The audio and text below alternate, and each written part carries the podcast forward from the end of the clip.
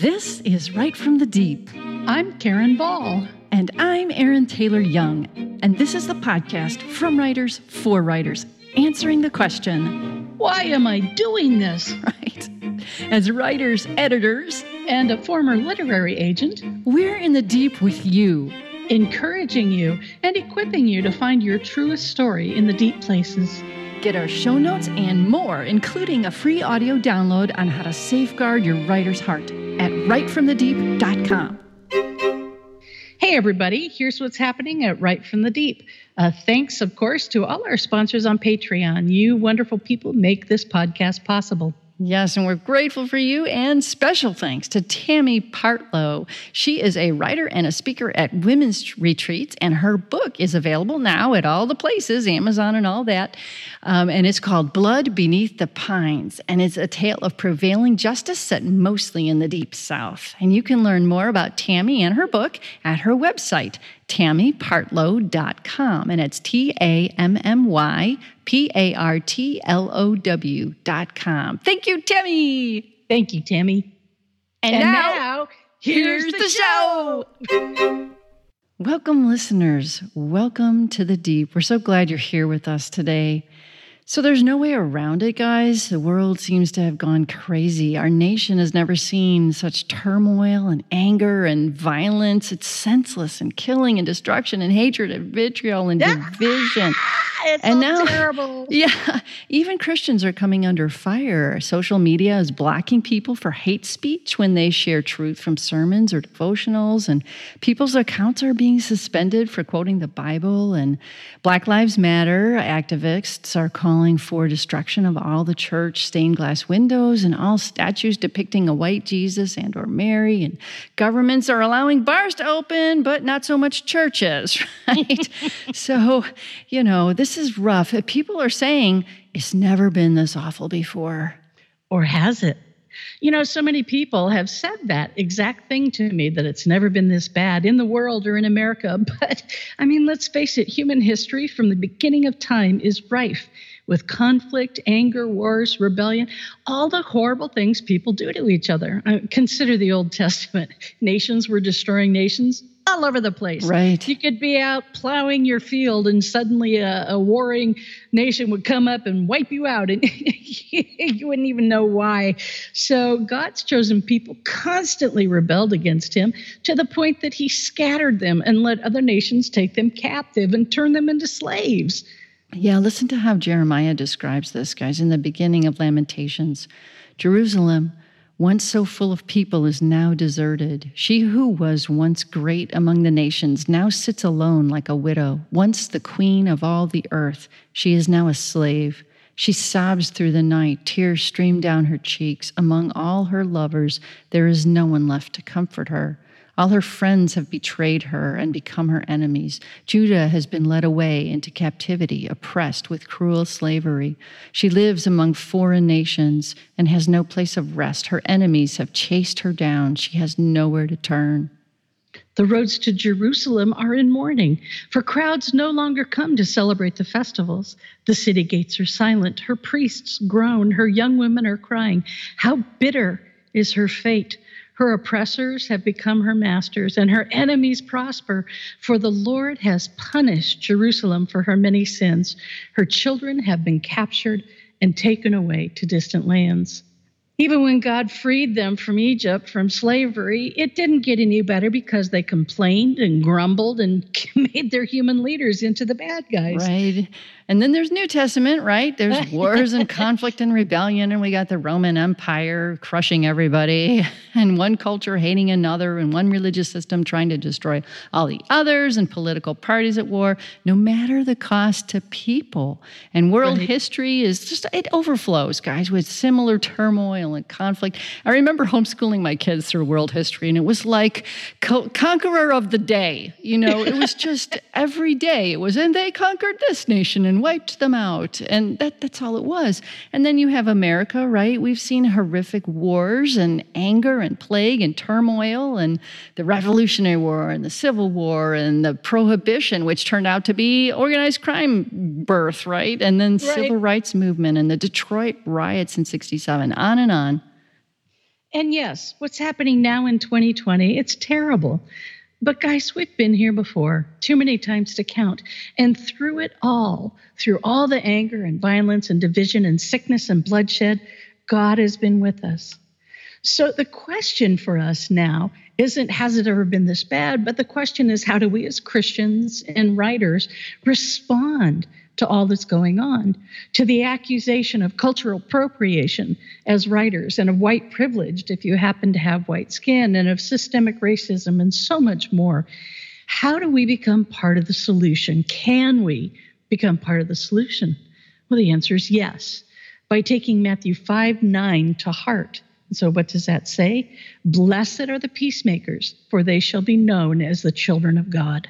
I love that. That's that's yeah. who we're supposed to be, guys. We need peacemakers, people who seek God's truth with a spirit like it says in James 3:17 it says but the wisdom from above is first pure then peaceable gentle reasonable full of mercy and good fruits unwavering without hypocrisy amen and as those who know the prince of peace right? Jesus is our Prince of Peace, and who are using our ability to write and serve that Prince, we need to surrender our desire or our need to be right, and instead we need to draw the lost and angry and disenfranchised into God's peace, which doesn't necessarily mean unity of thought, guys. Sometimes it means agreeing to disagree, but with pure motives, being gentle, reasonable. Remember what it said full of mercy and good fruits, unwavering and without hypocrisy. So you may be asking yourself, what does that mean? What exactly is a peacemaker? Well, let me tell you what a peacemaker isn't. Right. Peacemakers aren't peacekeepers. They're not stepping in there to ensure everyone acts and talks and does what they're supposed to. They're not there to police, but to serve. Peacemakers don't try to gloss things over with cliches or appeasement to offer easy answers for complex conflicts. In fact, they don't offer answers at all, at least not their own answers. Peacemakers don't run from confrontation, nor do they stand by silent when wrong is done. And conversely, peacemakers don't jump into every debate or argument with both feet. Doing that results in two of the enemy's best deterrents to peace.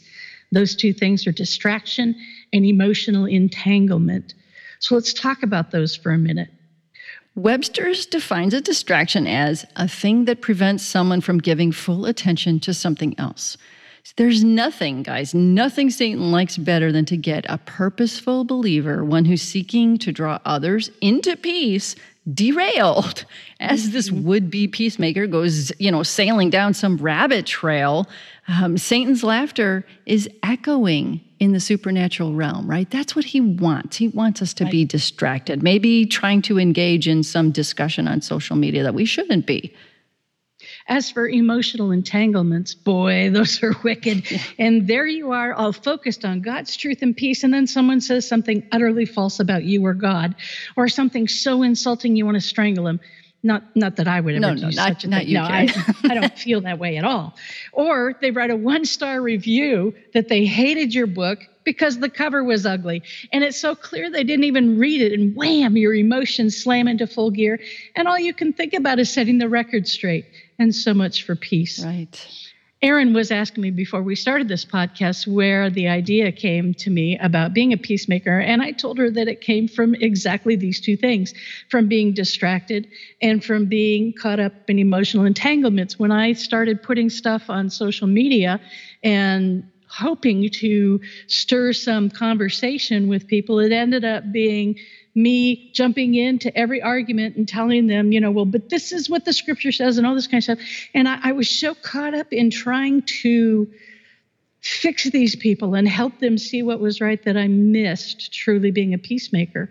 And so I stepped back from it because it just it made me sick to my stomach the whole thing. I stepped back from it and I thought, how do I how do I change this? How do I stop becoming part of the dissonance? How do I pour oil on troubled waters? And that's what led me to the thought of being a peacemaker.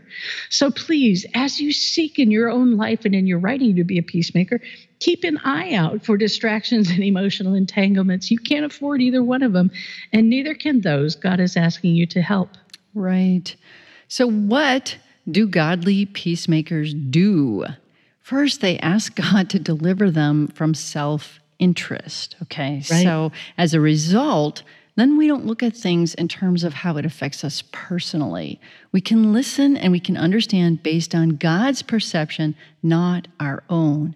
And then we focus on the glory of God and how can we best promote that glory in situations of conflict? And as peacemakers, you got to reflect on God's word, considering others' perspectives and taking responsibility for our own actions and how they influence others. And above all here, follow James 1:19. This is one of my favorite verses. I have lots of favorite verses. this one says, "My dear brothers and sisters, take note of this. Everyone should be quick to listen, slow to speak, and slow to become angry. This is something that will not happen, I promise. It will not happen by accident. You have to purpose to do that. But imagine a world where everyone is quick to listen and mm. slow to speak. And slow to become angry. Right. I just, I, I love that. Godly peacemakers pursue peace, but they understand that God is the only one who can ultimately bring peace. Peacemakers are there as a bridge so that God can use them to draw people into a new understanding or realization.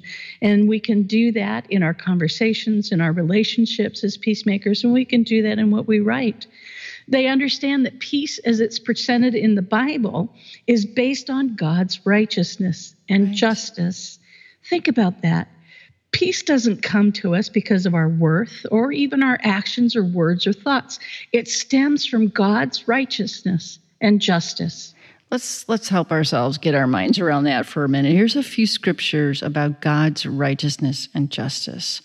Proverbs 24:12 says, "Shall not he render to every man according to his works? What peace to know God is fair." And Deuteronomy 32:4, God's work is perfect, for all his ways are just, all of them. Guys, got that? All his ways are just. A God of faithfulness and without injustice. Righteous and upright is he. We're not at the mercy of a judge who can be bribed or influenced. God is righteous. All his ways are just. Amen. Psalm 9, 7 through 8 says, But the Lord abides forever. He has established his throne for judgment. From the very beginning, guys, he established his throne for judgment. And it goes on to say, And he will judge the world in righteousness. He will execute judgment for the peoples with equity. And there it is again fairness and equity. So, godly peacemakers recognize that God's justice isn't tied to us and our character, but to Him and His character. And they also know God's justice, which is the source of true peace, isn't tied to our human timetable. Right. We see things that seem so wrong and sinful, and it's like the people who are doing it don't get punished. But, guys, God's timetable is what matters. It's not our job, it's not a peacemaker's job to met out justice. We don't Right. have the authority to do that. And God often uses the evil of this world to discipline and teach his people. It's not a happy thought, but it's true. God's justice sometimes means the righteous suffer. When God sent the nation of Israel into exile, not every single person was sinning against him, but the nation had turned its back on him. And so he punished his people as a whole. America has been turning its back on him for decades. It may well be that the large scale violence and sin happening today is a result of God removing his hand of blessing from our nation. And if that's happening, friends, we need peacemakers more than ever. So, how should we do that? How do we go about being a peacemaker? And first and foremost is pray. Seek Amen. God's will. Does He want you to take on being a peacemaker in your life or in your writing? Well, probably because we're all called to being peacemakers, because that's what children of God do. It's something we do. So we're all called to this. How do we do this? What is it? It's helping people see a different point of view. Think about your writing. Helping people see a different point of view, helping people see the humanity of everyone. It's not just people like you that are human, it's every human that's human to bring understanding and compassion. But this has to be a mindset. It has to be the way we train ourselves to think first. And then we can write and speak as a peacemaker does. So that's why it starts with that prayer. It starts with seeking God and focusing on Him because He's the one who transforms our mind. And then next, you have to pursue peace inside yourself. I mean, you can't pursue peace for others until you find God's peace within yourself. Ask God to set you free from the hindrances that keep you from His peace, that keep you from really listening to or showing respect for others. Pursue peace inside yourself. I mean, you can't pursue peace for others until you find God's peace within yourself. And ask God to set you free from the things that hold you back from His peace or that keep you from really listening to or showing respect to others. What's keeping you from staying grounded in God so that when you speak or react, it's a place from His peace?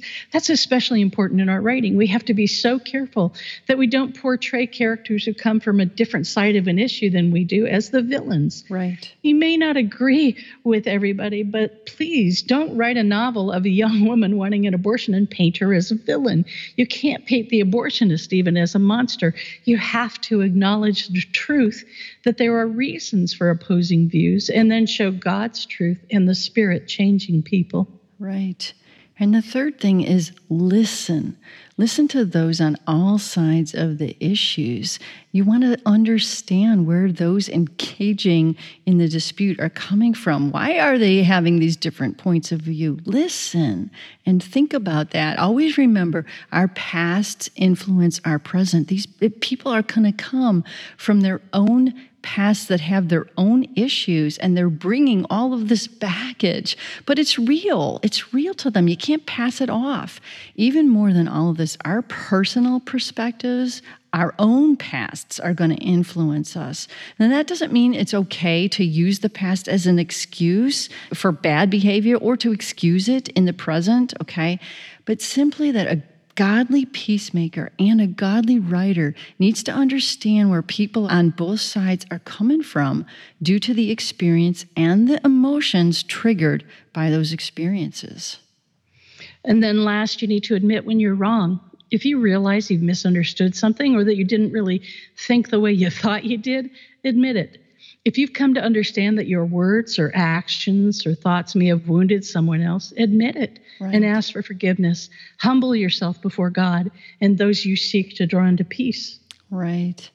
And when you've come to that place of God's peace within yourself, then you'll be open and sensitive to those times that God calls you into action as a peacemaker, whether He calls you maybe to take part in a person or in some kind of disagreement or debate, or He calls you to address something specific in your writing. Whenever that happens, then you want to look at 1 Peter 3 8 through 17 for a roadmap. And here's 1 Peter 3 8. Finally, all of you, be like minded, be sympathetic, love one another, be compassionate and humble. So, first, be like minded, not with people around you, but be like minded with Christ and with God. Ask them to strip you of self interest so that your only desire is to draw others into peace and God's truth. Then be sympathetic, which means you can understand what others are feeling. Open yourself to the hurts and wounds of others. Care about what others' problems are and about what they're suffering with, but do so without trying to assign blame to anyone. And so be loving, that's next, which means keeping 1 Corinthians 13, 4 through 8 as your guideline. Love is patient, love is kind, it does not envy, it does not boast, it is not proud. It does not dishonor others. It is not self seeking. It is not easily angered. It keeps no record of wrongs. Love does not delight in evil, but rejoices with the truth. It always protects, always trusts, always hopes, always perseveres. Oh my gosh, that's so much. Think about trying to do all of that, but this, this is what we're called to. Thankfully, we have God helping us. and then be compassionate, meaning you're going to actively seek to relieve others' suffering. You're not just you're not just feeling with them, now you're trying to help relieve it and be humble. Remember that we are not the one with all the answers because it's not about us. It's about God and it's about allowing God to use us as he sees fit. And then verses 9 through 12 are the perfect guidelines for responding when those you are talking to or those who read your books get angry or frustrated with you or what you're saying or writing. Do not repay evil with evil or insult with insult.